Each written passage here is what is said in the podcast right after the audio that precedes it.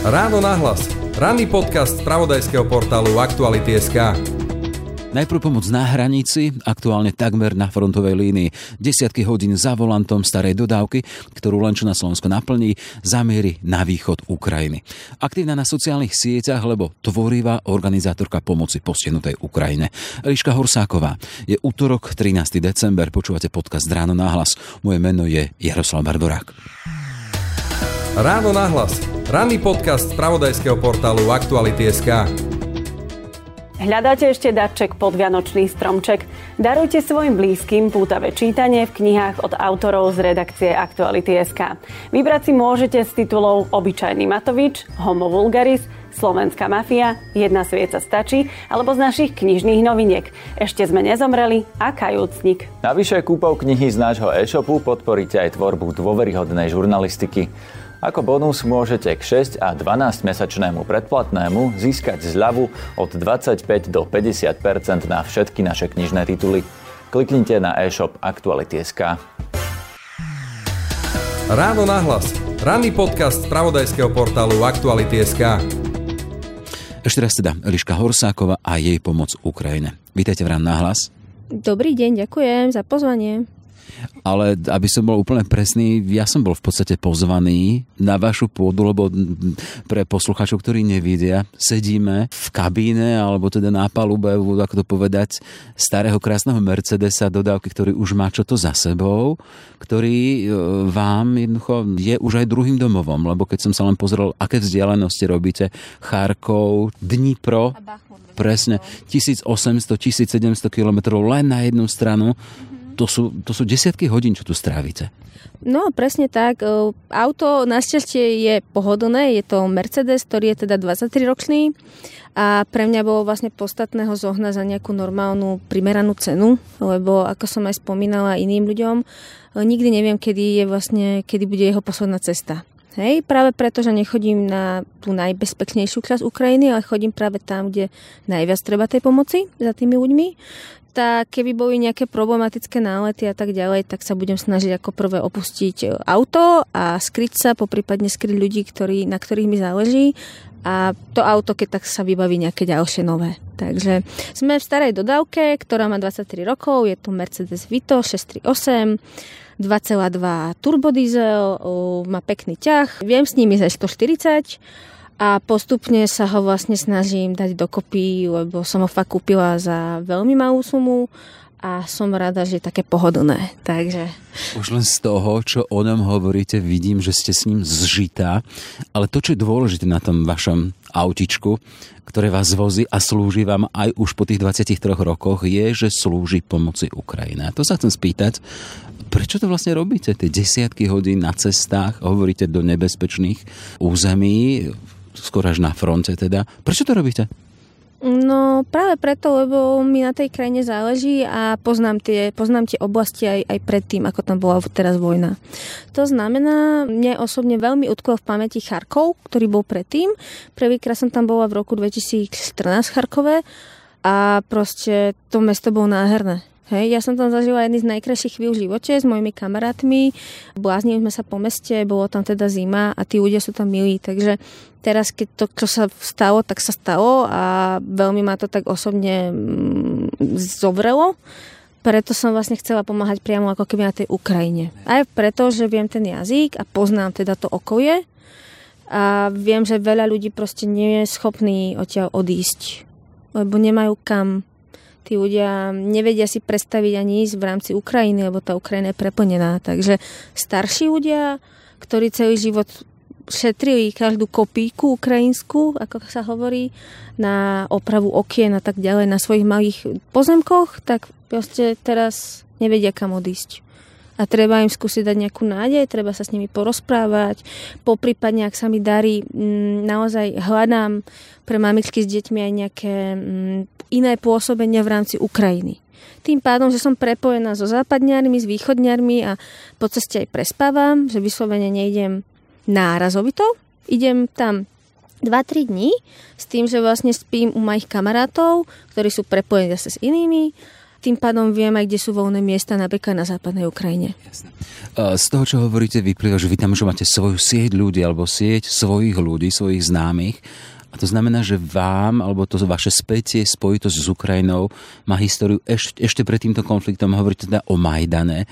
Čo vás tam zaviedlo? Prečo ste šli do tých končín? E, predsa len e, Ukrajina nebýva e, dovolenkovou destináciou Slovákov. No ja som začínala ako tínedžerka, ešte neplnoletá, s tým, že som chcela pomáhať vlastne salesianským dobrovoľníkom v Zakarpati, pripravovať deti, hej, bo som skautka, teda príprava programu pre deti je pre mňa taká prírodzená a s deťmi to viem.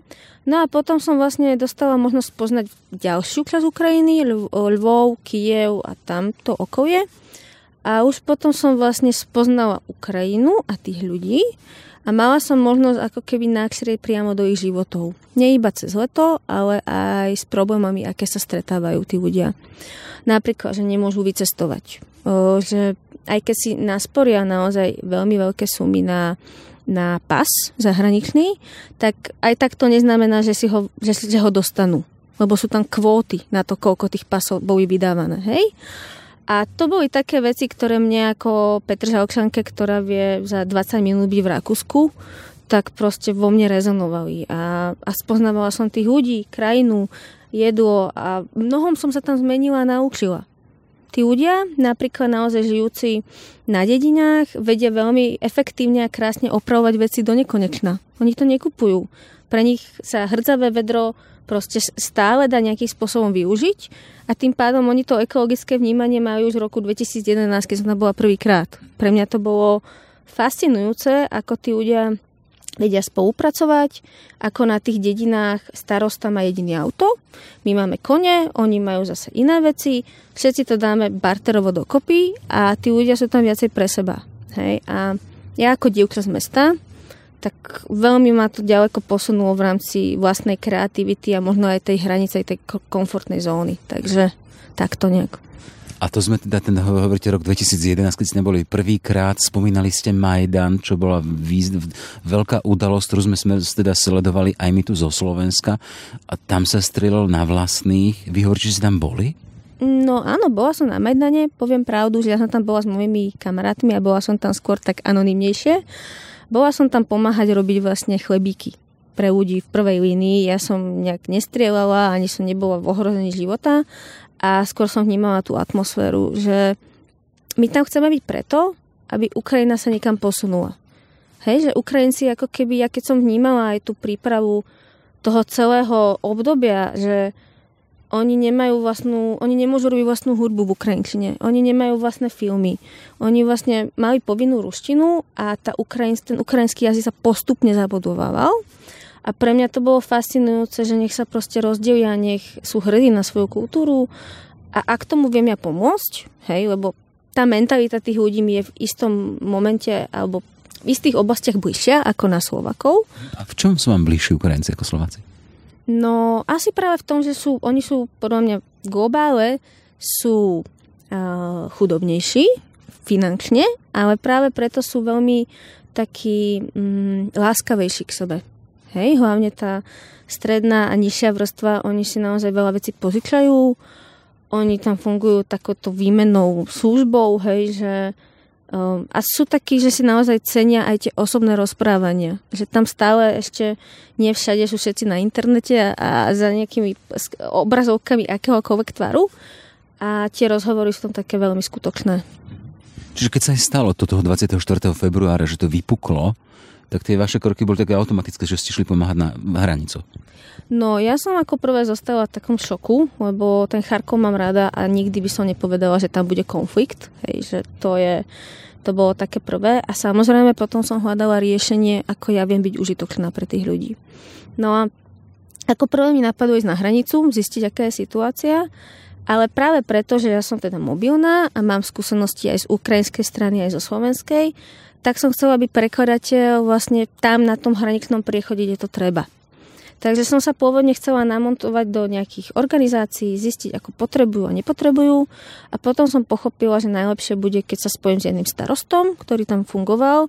On mi dal aj miesto, kde som mohla prespať a proste, že budem chodiť, kde treba a kde uvidím, že ak tuto im chýba prekladateľ, pôjdem, pôjdem na tento hraničný priechor. A ak potrebujem byť uh, vo Vyšnom Nemeckom, tak budem tam. Takže som tak migrovala rôzne a snažila som sa teda hlavne pomôcť tým ľuďom pochopiť, že, že tu sme pre nich.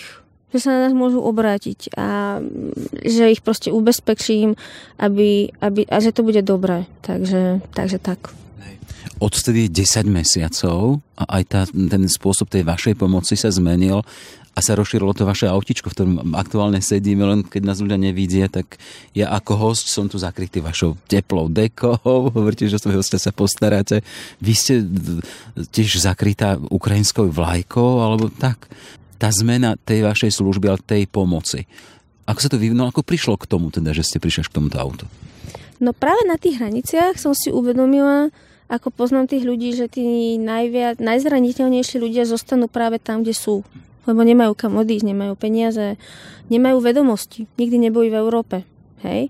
Tá Ukrajina je naozaj ako keby rôzne svety dokopy. To je obrovská krajina, ktorú si náš nevie predstaviť. Hej?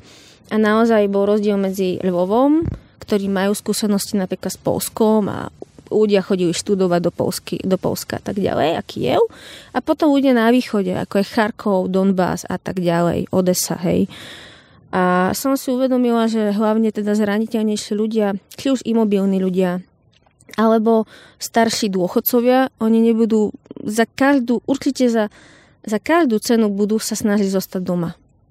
Už len preto, že naozaj tam tí ľudia musia oveľa viacej mm, zarobiť a pracovať na to, aby si vedeli napríklad opraviť okná. Hej, že tie platy sú tam veľmi nízke na to, koľko sa nadrú oni sú, Ukrajinci sú doma zvyknutí pracovať aj 15-19 hodín aj cez víkendy, lebo musia, hej, a tie výplaty naozaj mali malé. Takže oni, keď, keď mi hovorí kamaráti, no Eli, už iba 2 roky celá naša rodina bude pracovať, akože 5 ľudí aktuálne, hej, tak keď už iba 2 roky a my si môžeme urobiť konečne opravu okien a dáme si plastové, hej.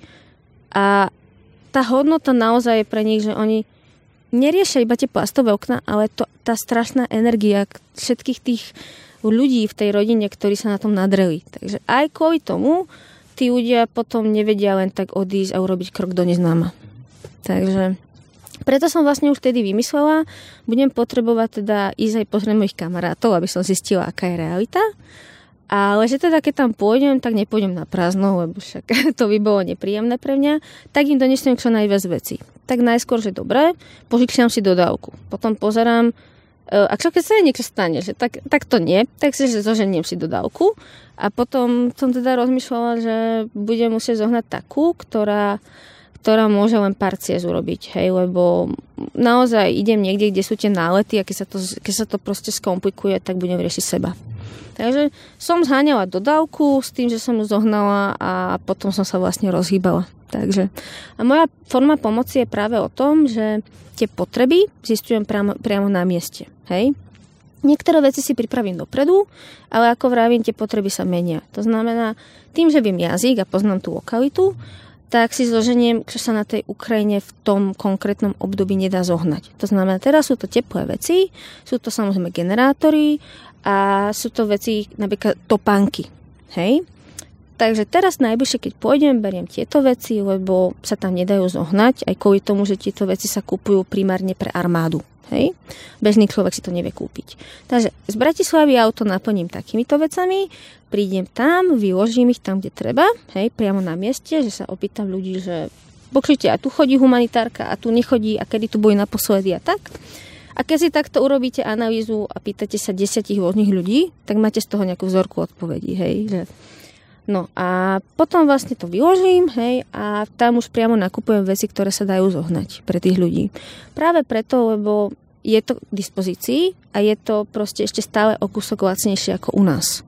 Takže pre mňa osobne nemá zmysel chodiť s vecami, ktoré tam kúpim, ale práve naopak, proste to vždy urobiť ako keby na mieru. Hej, takže Aby sme mali predstavu, teda čo sa tam dá kúpiť, čo je výhodnejšie, lacnejšie kúpiť tam a potom poďme k tomu, čo vlastne nemajú. No, tak napríklad tie potraviny alebo hygienické veci sa tam dajú kúpiť. Um, samozrejme, je to veľmi široké spektrum podľa toho, koľko a kde, hej. Ale v konečnom dôsledku ja nakupujem vo veľkom a nakupujem takisto prípravím dopredu. Keďže už poznám manažerov tých veľkých obchodov, ktorí tam proste predávajú vo veľkom obchode, tak ja som sa s nimi zoznámila, dali mi kontakt a keď si to pripravím na mieru, tak oni mi to normálne dajú na paletu a ešte mi k tomu vlastne ľudia dajú nejakých pracovníkov, ktorí mi to potom pomôžu naskladniť priamo do auta. To znamená, ja to zaplatím na mieste kartou, hej, mám transparentný účet na toto, ľudí, ľuďom sa to páči, že to je adresná pomoc a tým aj podporujem napríklad podnikateľov priamo na Ukrajine. Hej, že Takže tak. Keď to tak počúvam, no tak hovoríte, je to úplne najnormálnejšie dohodnúť sa s nejakým majiteľom alebo prevádzkovateľom veľkoskladu alebo veľkého obchodu, ale to nie je len tak. Čo vám pomáha k tomu bezprostrednému kontaktu s nimi, to, že získate ich dôveru, to, že s vami aj takýmto spôsobom jednajú a dosiahnete to, čo chcete v rámci pomoci. Pomáha ten jazyk? E, určite. Ja poviem osobne, že keby som hovorila iba anglicky, tak je to iné. Tí ľudia vedia, že ak som z Ukrajiny, tak som niekde tam z Lvova alebo niekde pri Karp- Karpatoch, hore pri Polsku ale väčšinou ma vnímajú ako Poliačku, hej, že a to je nejaká dobrovoľníčka z Polska. A ja, že nie, ja som Slovenka, prišla som tu za vami a chcela by som, viete, chcela, ja to proste hovorím tak, ako to je. Hej, že idem tam za vami 2000 kilometrov, lebo viem, že tu zostali ľudia, ktorí sa nevedia odtiaľto dostať a potrebujú pomoc. A tým, že vás je veľa, tak proste mám tu nejaký obnos peňazí a z toho by som chcela čo najviac ľuďom pomôcť, takže potrebujem čo najvlastnejšie to nakúpiť. Ideme hľadať variantu ako na to? Hej, že tí ľudia to vnímajú ako áno, je tu sama, prišla tu a chce pomôcť. Hej, a páči sa im to. Takže mm, oni, oni sú veľmi ústretoví. Hej, za mňou prišiel jeden SBS-kar vo, vo, vo vo obchode a povedal mi, že on je z Hersonu. On počul môj príbeh v Ukrajinčine a prišiel za mňou, že on mi chce osobne poďakovať, lebo si to váži, lebo on musel odísť zo svojho mesta a v jeho, v jeho rodnom meste, ešte v tom čase nebol Cherson oslobodený, zostal jeho rodičia. Ale on im teraz nevie pomôcť a, a musí aj pracovať, lebo má rodinu, ale že on si presne váži, že som tam prišla a že mi to rád naloží a že mi dá kontakt, že keď budem potrebovať niekde ako si oddychnúť alebo... A to je chlapík, ktorý je z Chersonu a teraz pracuje v Charkove. A to znamená, že to o tej vašej pomoci tam už rozprávajú ľudia, Ukrajinci? Uh, tak no, nie, som tam, nie je tam toľko Slovákov, nazvime to, ale určite v tých väčších obchodoch ma poznajú a poznajú ma aj napríklad na tých e, kontrolných stanovišťach, to je, lebo ja chodím tak, po, ja mám také magnetické nálepky vlastne na aute a tam mám aj slovensko-ukrajinský znak a, a mám tam aj tak, ja tam mám aj takú, že som humanitárna pomoc a chodím pomalšie. A to mám práve preto, lebo Ukrajina je napríklad, tá, tá, tá situácia sa mení. A keďže mám veľkú dodávku a nevždy sa viem v nej zorientovať a sú tam rôzny, rôzne zátarasy na tých cestách. Hej, že viete večer, máte sirény a máte železných ješkov. Hej. A tí, ktorí poznajú mesto, tak idú rýchlo, lebo sa chcú čo najskôr schovať. Potom som tam ja, ktorá sa niekedy ocitne niekde ako neplánovane, lebo veci sa tam menia ale tým pádom chcem byť zároveň v bezpečí a zároveň nechcem pôsobiť e, komplikácie pre iných. Takže mm, častokrát mi to pomáha. Mám to napísané, že som humanitárna pomoc a jazdím pomalšie. Prosím, rešpektujte to. A tí ľudia, už keď vidia, že som niekde nejak stratená, alebo, alebo tak, tak veľakrát mi sa mi zastavia a pomôžu a spýtajú sa, potrebujete nejak pomôcť? Všetko v poriadku. A je to veľmi pekné, lebo naozaj, keď tam ste osobne, a ste zo zahraničia, tak pre tých ľudí je to proste uh, veľmi veľký skutok lásky. A naozaj sa o to starajú, aby som sa tam cítila ako najlepšie. Máme takú, že radosť s rozdávaním rastie, tak toto akože pomoc, pomocou sa množí. tak nejak, no. Takže, takže ono ma to určite naplňa a hlavne ma to naplňa tým, že ľuďom sa to páči, ľudia ma podporujú a veľmi veľa ľudí mi ďakuje. Proste aj mi hovorujú ľudia, aj včera mi bola kamoška Eli, že mi sa páči, čo robíš, je to krásne. Lebo naozaj chápem, že ani moji starí rodičia by nemohli odísť napríklad niekde. Ale ja mám proste deti, mám svoju rodinu, ja chodím do práce a ja ti proste radšej pe- pošlem peniaze a je, lebo ty sa v tej krajine vyznáš, vieš jazyk, vieš kam tam ísť, vieš si to sama odšoférovať, vieš to nakúpiť, proste, že to robím inak, hej, a nie je to iba o tom, že kúpim nejakú krabicu cestovní v Bratislave a vyložím ju v sklade v Užhorode, hej, ale že jednoducho idem tam až priamo a priamo zistujem dopity a priamo zistujem, komu to treba, hej, a a že tie v podstate príbe... cesta od darcu až k tomu príjimateľu konkrétnemu, ktorý je na to odkazaný. Presne tak, takže tak. Hovorili sme teda o tom, čo je tam výhodnejšie, čo kúpite na mieste a potom teda e, to, čo sa tam asi veľmi ľahko nedá zohnať. Spomínali ste už napríklad tú obu, ktorá sa robí hlavne pre vojakov. Na čo sú odkazaní tak hlavne Ukrajinci, keď hovoríme o tom, v čom môžeme pomôcť my Slováci? Predovšetkým sú odkazaní na pochopenie od nás. Hej, ako Um, ja by som chcela poprosiť ľudí, aby, aby vnímali to, že nech majú akýkoľvek názor na, túto, na, na, tú, na tento konflikt v rámci politiky, tak aby sa nezabudalo, že tam stále sú ľudia. A ľudia sú ľudia a, a veľa ľudí naozaj nemôže odísť z praktických dôvodov. Hej? Nemajú auto. Nechodia tam teraz vlaky, nemáte tam mosty.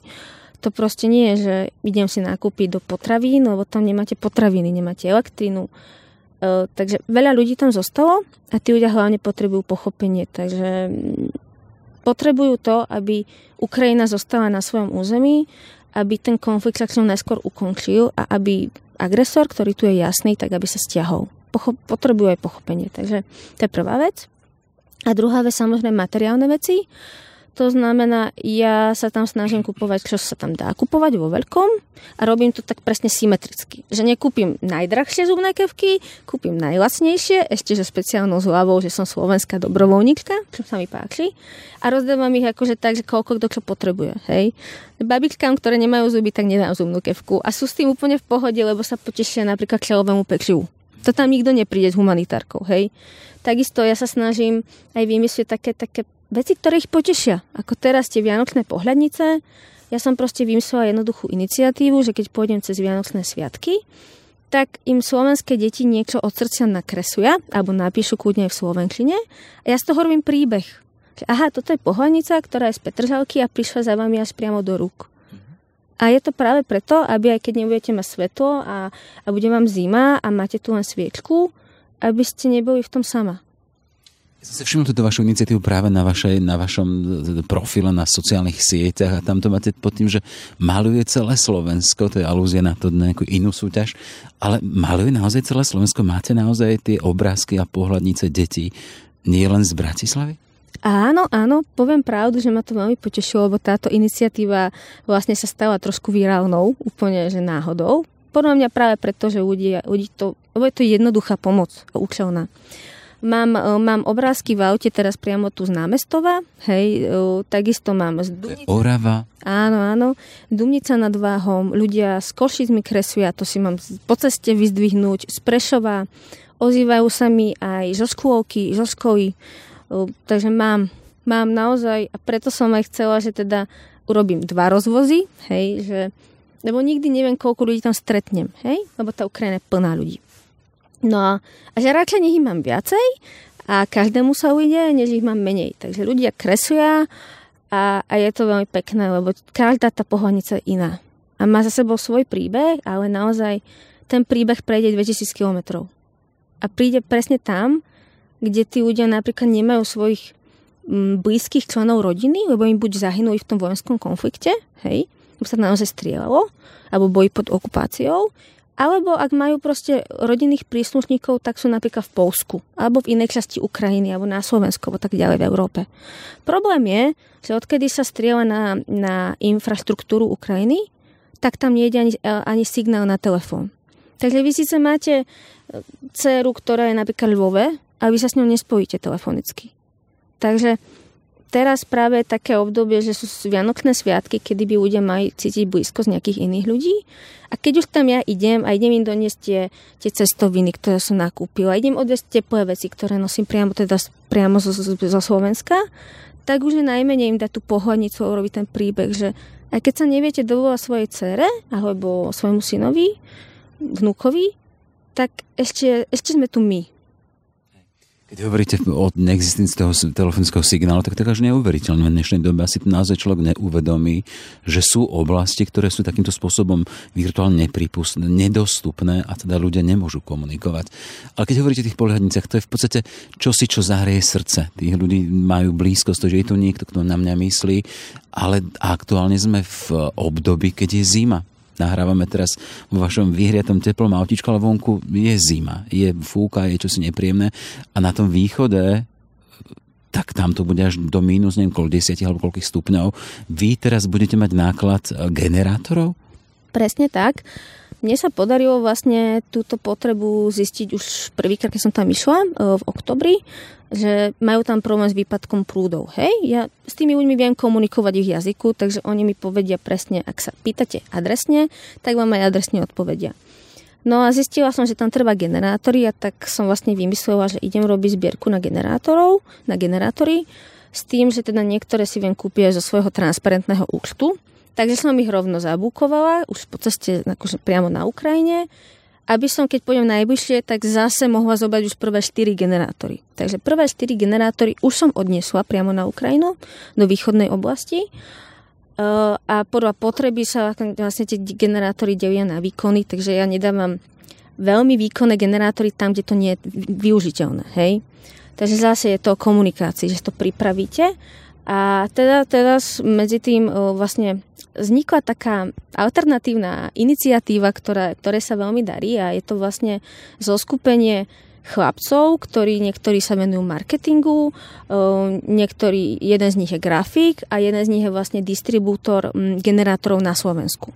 Ja som ho oslovila ešte predtým, že potrebujem generátory, hej, lebo pre seba, hej. A sme sa o tom bavili, komunikovali sme a jemu sa páčil ten nápad, že zoženíme čo najviac peňazí na nákup čo najvlastnejších generátorov, ale kvalitných a Eli, ty vieš, kam patria a ty ich odvezieš. Ja, že super nápad, tak poďme do toho. Dali sme dokopy iniciatívu Teplo a svetlo pre Ukrajinu a jednoducho vieme kupovať generátory kvalitné za najlepšie ceny, hej, lebo on má teda možnosť na minimálnu maržu, vlastne nepracuje skoro so žiadnou maržou. A ja viem presne zistiť, kde to treba. Aj podľa výkonnosti, aj podľa parametrov, aj podľa toho, či diesel, lebo nie všade máte k dispozícii benzín a tak ďalej, hej. Takže, takže sme taká iniciatíva, zbierame peniažky, máme na to transparentný účet a podarilo sa nám vlastne vyzberať skoro 40 tisíc eur za asi 3 týždne, čo bez jedného plateného príspevku, môžem povedať pravdu, lebo, lebo to je proste cieľené a každý z nás má svoju úlohu v tom týme a vieme ju urobiť dobre. Že z tohto pohľadu Slováci sú štedri. E, sú štedri, áno, sú štedri a veľmi ma teší, že stále si ľudia ako keby uvedomujú, že nám keď je zima vonku, my môžeme prísť domov. My máme, môžeme si dať tepú, tepú, tepú vaňu, dáme si čajík, dáme si, neviem, zakúrime si a ako keby si potom človek uvedomil, ale tí Ukrajinci nemajú doma teplo. Oni nemajú teplú vodu. Oni, nema, oni sa nemajú kde ohriať. Hej? Že, a potom ako keby to tak prišlo, ten, ten, tá, to, to vytriezvenie, že ako by som sa ja cítil v ich koži. Som v Charkove, ktoré malo kedysi 2 milióny ľudí. Idem z roboty, nemám svetlo, nemám teplo, neviem si uvariť čaj, neviem si uvariť cestoviny, lebo vám nejde sporák, proste vám nejde voda, a vy neviete, keď to skončí. To nie je, že výpadok vody za jeden deň alebo tak, hej, že ten pocit neistoty je práve veľmi náročný. Ja sama som zažila 3 dní, keď nemala som signál, nevedela som si zakúriť, nevedela som spláchnuť toaletu. Ja som išla do veľkomesta na ulicu s kýblikom, vedierkom, aby som si zo striek zhrňala zmrazený vlastne sneh, aby som si ho postupne nechala rozmrazovať v tom studenom byte Charkove. Práve preto, lebo som chcela niekým splachovať toaletu. A keďže to nie je dedina, tak v tom meste je to naozaj v tých panelákoch je to komplikované. Takže ja som to sama prežila, nemala som signál, e, nedalo sa ísť ani na benzínky. Akože naozaj toto sú veci, kedy podľa mňa, keď ja o tom hovorím, aj priamo keď tam som na tých miestach, tak ľudia ako keby to vedia precítiť. Hej, že OK, tak aj my by sme boli radi, keby nám to prispel a, a kúpili by sme si tú e, piecku, hej, do paneláka, alebo teda generátor pre nemocnice, alebo pre škôlky a tak ďalej. Takže to sú silné veci, ktoré rozprávate, len teda tá vaša situácia je tá, teda, že máte tam stále v tom zadnom mozgu, teda, že ja sa o pár dní vrátim, ale tí ľudia tam zostávajú a zostávajú naozaj v tej neistote, že čo bude ďalej. Spomínate Charkov, spomínate Dnipro, kam chodívate a máte zažitok toho, ako to vyzeralo predtým. Ako sa to porovnáva? No, keď som bola prvýkrát v Charkove, ja, som, ja tam mám veľa ľudí, ktorých mám rada, a bol tam taký moment, kedy som chcela ísť do tej Saltivky. Saltivka je najväčšie, najväčšie ako keby najväčšia štvrť v Charkove. Bola pekne zrekonštruovaná, mala okolo 400 tisíc. Charkovská Petržalka. Áno, presne, ako ste povedali. A ja to tam mám špeciálne rada. Vždy som to tam mala rada. A keď som tam... Lebo? Lebo veľmi pekne sa vynovovala ako naša Petržalka. Zeleň. Nové ihriska. Žiadne socialistické húpačky. Proste ten Charkov naozaj išiel s dobou, naozaj išiel ako Bratislava, podobne, lebo mali výborného primátora a naozaj akože na každom kroku ste mali zelené lavičky, e, ihriska s deťmi, proste niečo wow, hej? A teraz, keď proste prišla tá vojna a bola som prvýka Charkove, tak som povedala mojej kamarátke, že ja potrebujem ten Charkov precítiť sama. Že to je prvýkrát, keď naozaj nechcem ísť s žiadnymi Ukrajincami nikam po Charkove a že to chcem sama prežiť. A bolo to presne o tom, zobrala som auto, vonku boli sirény, akože prvé, čo ma napadlo, Evi, chod sa schovať, tak som sa bola chvíľku schovať v metre. Potom, že a koľko to bude trvať? Ale nie, že ja proste chcem ísť pozrieť, kto tam zostal v tom sídlisku. Ak si tam chodí pomoc, nechodí, ak chodí, tak aká? Čo im treba? Poďme sa opýtať, zistíme to priamo na mieste. No a tak som sa zase vrátila do auta a idem a pozerala som ten zničený Charkov. A keď som mala také vnúknutie, že aha, toto poznám, tak som proste vystúpila z auta, zaparkovala som a sadla som si a pozerala som na, na spolovice zrútený panelák a bolo mi to tak neuveriteľne ľúto. Naozaj, lebo to je úplne abstraktné, že takto sme to nechali ďaleko zájsť. A tí ľudia tam žili ako my tu žijeme v Petržalke alebo na nejakom sídlisku Klokokšina v Nitre a proste a, a, a a ono to vlastne takto dopadlo. Takže som tam prežívala naozaj, som párkrát aj plakala, aj som potom nadávala si sama pre seba. A ľudia, kde tu sa akože ku mne pristavili a sa pýtali, že, že čo sa deje? A ja, že viete, ja, ja mám rada toto miesto. Sice som zo Slovenska, ja mám tu ukážem aj pás, lebo ja som si aj veľa vecí fotila v tom Charkove, ale hlavne pre svoje účely. Hej? Lebo som tomu nechcela veriť. Pre mňa to bolo, že to naozaj, akože naozaj. A a, a raz sa mi stalo aj to, že vlastne za mňou prišla pani a povedala, pani, vy budete nejaká kolaborantka, že? A ja, že nie, nie, nie. Uh, viete, ja, ja poznám toto sídlisko, prechádzala som sa tu s mojimi kamarátmi a nemôžem veriť, ako to dopadlo. A potom sme sa rozprávali, ona pochopila, že nie som žiadny kolaborant, ale že mám k tomu vzťah a, a že hľadám pomoc adresnú a preto chcem najskôr zistiť, ako to tam vyzerá a, a preto je dobre komunikovať. Takže nakoniec mi pomohla aj ona a, a bolo to silné. Takže pre mňa je to osobne veľmi silné a, a je mi z toho veľmi smutno. A keď sa na, to, na tú situáciu, tú vážnu a tragickú pozrieme, toho obrazu, len čo ste povedali, na poli zrútený e, veľký činžák, ktorý ešte pred pár dňami, možno hodinami bol plný ľudí. A keď sa to pozrite s tou otázkou, že prečo celého tohto konfliktu? Čo je za tým vlastne? Čo hovoria o tom ľudia? Ako to vnímajú tí miestni, napríklad v Charkove, keď ste s nimi rozprávali? Ako vnímajú Putina z tohto pohľadu? No takto, Charkov e, poznám veľmi dobre a teda poviem pravdu, že to mesto bolo rozdelené medzi e, Belhorod, to je mesto v Rusku, a Charkov. Je úplne bežné, že to tam fungovalo, že niektorí členovia rodiny pracovali v Belhorode, to je 30 km od Charkova a niektorí v Charkove. To znamená, nikto neriešil, aha, ja, mám, ja, ja, mám, ja idem do Ruska, ale všetci sme Ukrajinci, tí ľudia v Belhorode ich normálne vnímali, ako keby sme išli pracovať z slovenských kopčan do Valtíc, hej, ako úplne normálne. No a, a práve preto je to veľmi neuveriteľné. Akože uh, myslím si, že práve rozdiel, lebo ja poznám aj Donetskú oblasť, hej, kde sú tí ľudia trošku tvrdší a sú pripravení ako keby ešte ešte nižšie v tej svojej komfortnej zóne, lebo tam ten zmrazený vojnový konflikt je už od toho roku 2014, hej? Akože ten Donbass je komplikovaný v tom, že tam je veľmi silná propaganda a veľa, hlavne starších ľudí, nemá nejaké iné skúsenosti len z rozhlasu a televízie. Ja keď som bola prvýkrát na Donbase... Štátnej. Áno, štátnej. Tak som akože prišla za jednou babičkou a to, to bola moje kamošky mama. Sme sa tak bavili a, a som, že tak ideme pohrať telku a zistila som, že tam proste chytím len prv, prvý, prvý ruský kanál, hej? Ja, že to čo je?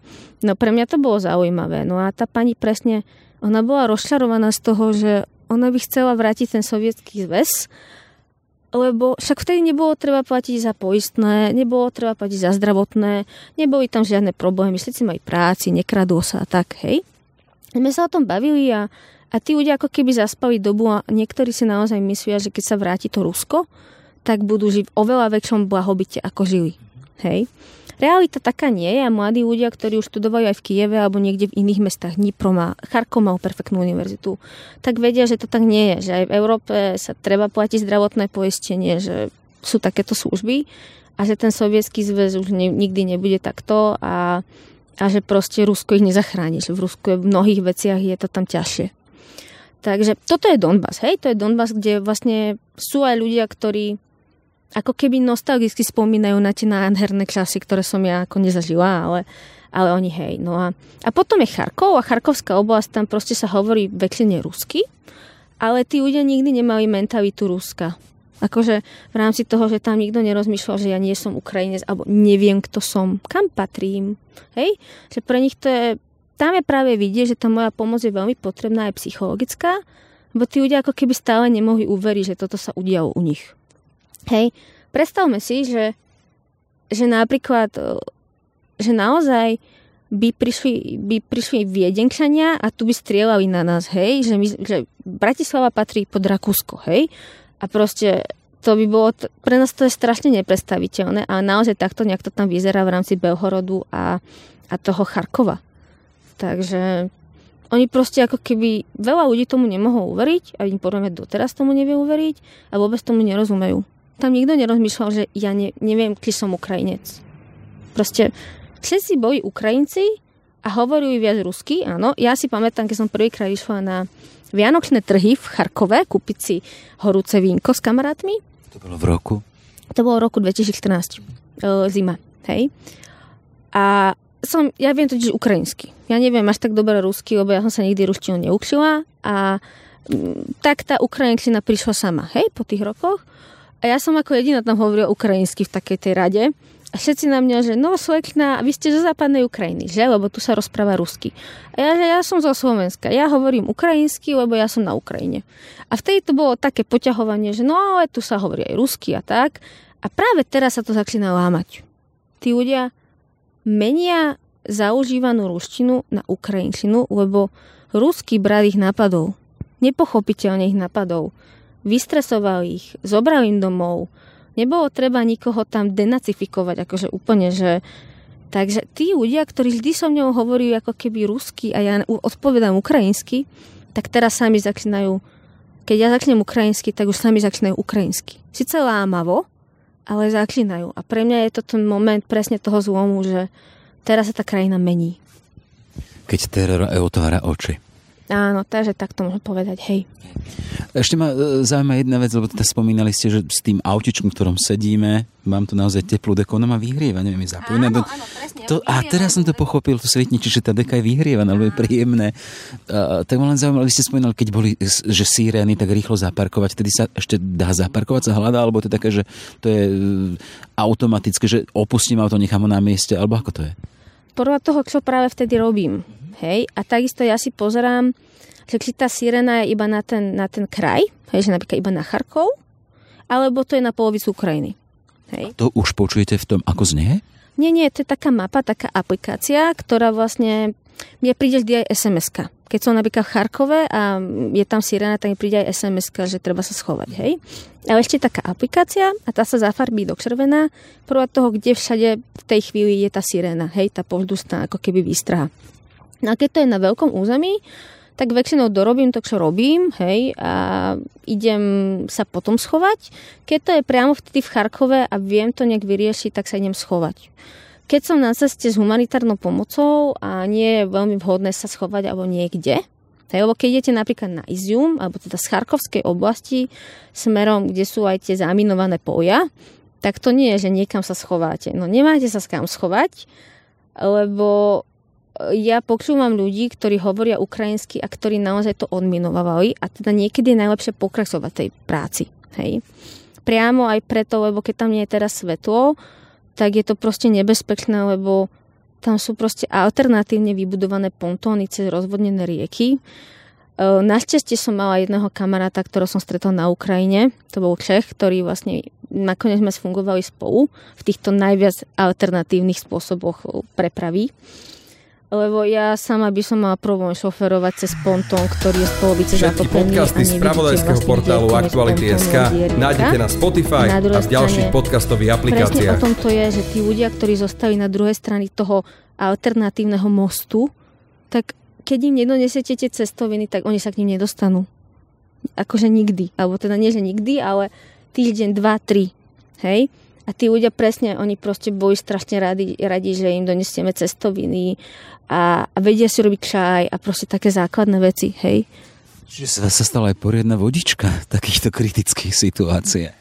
Ja som si uvedomila, že vlastne snažím sa práve toho ja som veľmi všímavá, keď som na Ukrajine, že naozaj, že hudba nie, proste počúvaš, počúvam, ak sú sirény, počúvam, čo hovoria ľudia okolo, niekedy mám rádio ukrajinské, niekedy nie, podľa toho, ako, ak, aká, aká je lokalita, ale zásadne, ak idem mimo Charkova, viem, že do Charkova, ak chcem spať v Charkove, tak tam musíte prísť do 22. hodiny. Ak príjete neskôr, tak vás tam nepustia.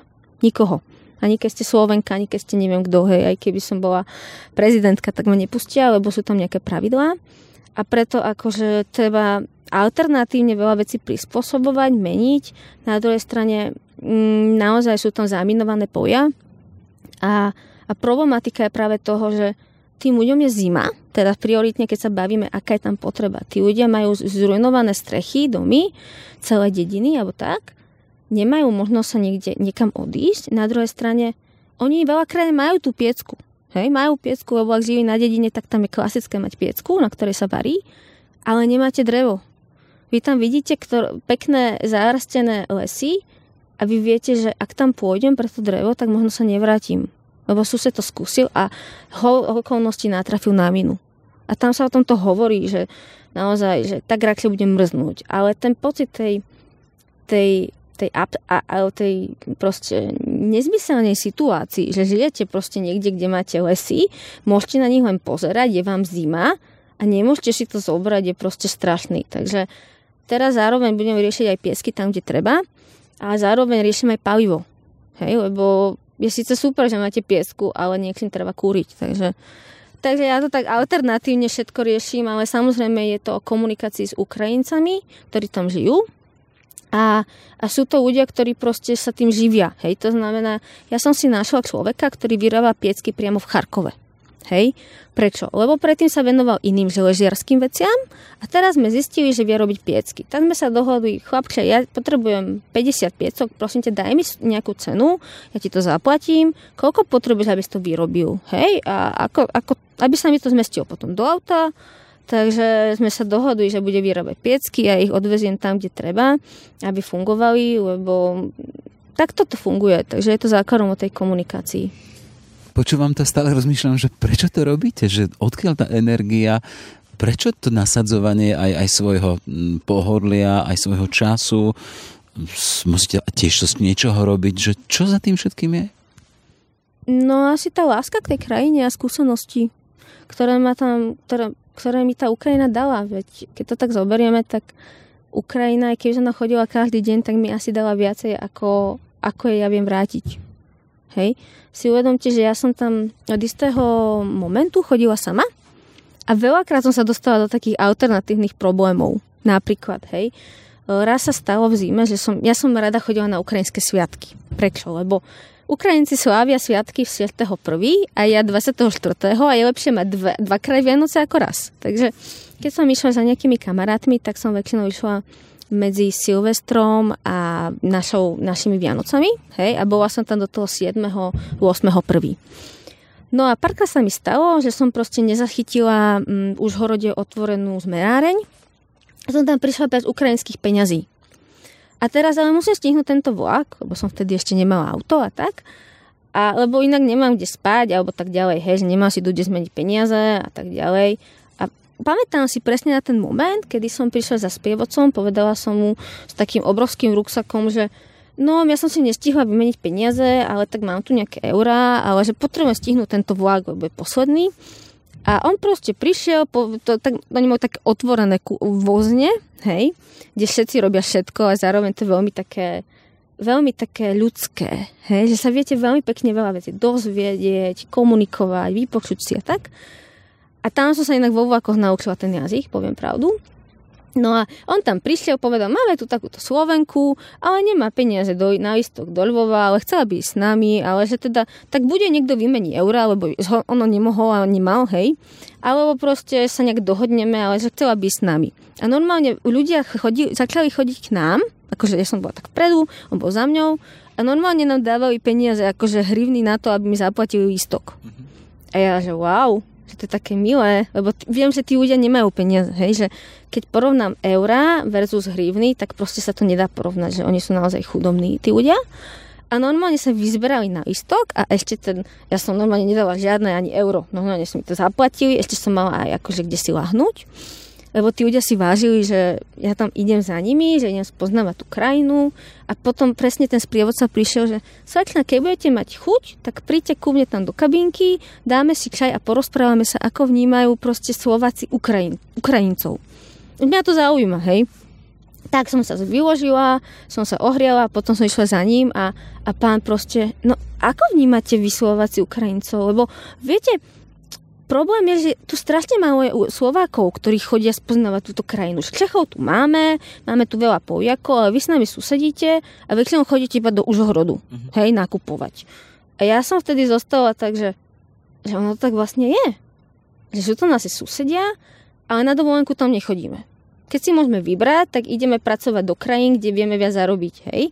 Proste, že my, ak tam pár jedincov, ako som ja, možno pár ľudí, tak my k tej krajine nemáme nejaký vzťah, my ich nepoznáme. My ne...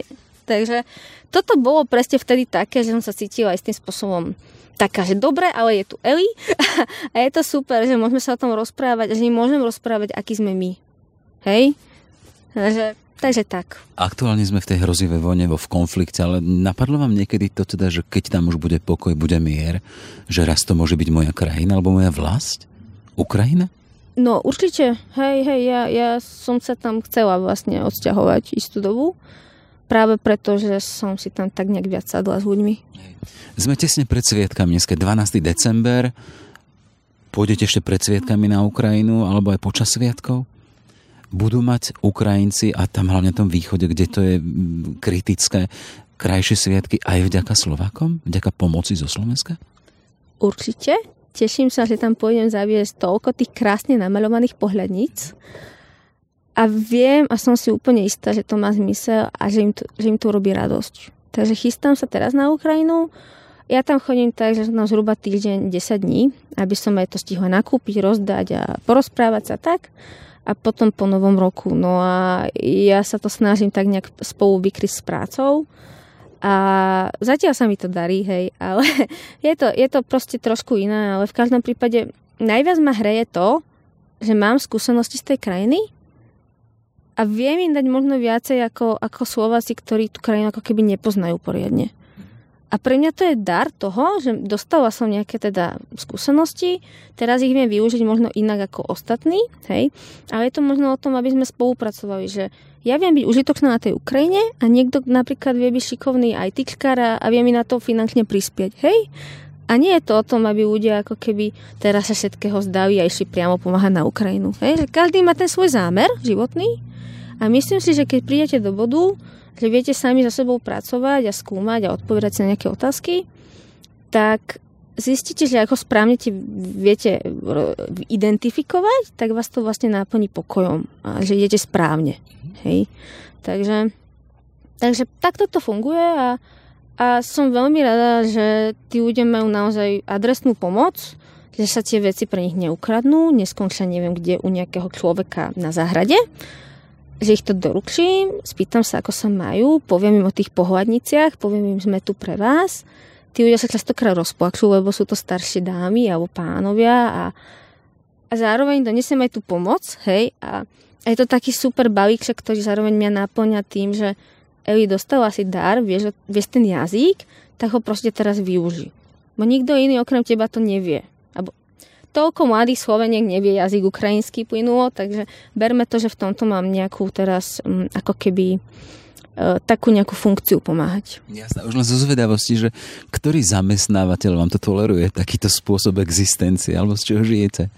No ja som, mám svoju firmu, takže práve preto si to viem nastaviť tak, že mám svojich uh, stálych klientov, uh, takto celú túto vec som odkomunikovala s mojimi biznisovými partnermi, s tým, že teraz mám ako keby taký sabatikál, ale že sabatikál sa nemôže využívať iba na Maledivách alebo niekde v Karibiku, ale že ten sabatikál môže byť aj takýto.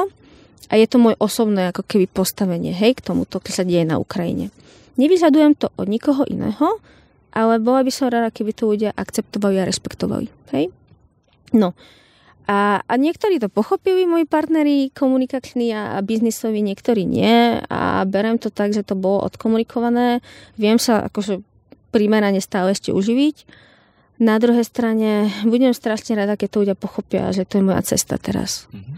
A podľa mňa je veľmi krásne identifikovateľná, je veľmi priehľadná. Naozaj ja som zaklínala s tým, že som nevedela, kedy budem mať auto ktoré bude funkčné. Či ho budem vedieť vôbec na ňom jazdiť, keďže ja nemám ešte vlastnú rodinu, tak ja nemám nejaké dodávky. A, a potom som spovedala, dobre, tak pôjdem kúpiť nejaké veci, donesem kamarátom, potom donesem ľuďom okolo. Teraz som začala potom nosiť humanitárnu pomoc.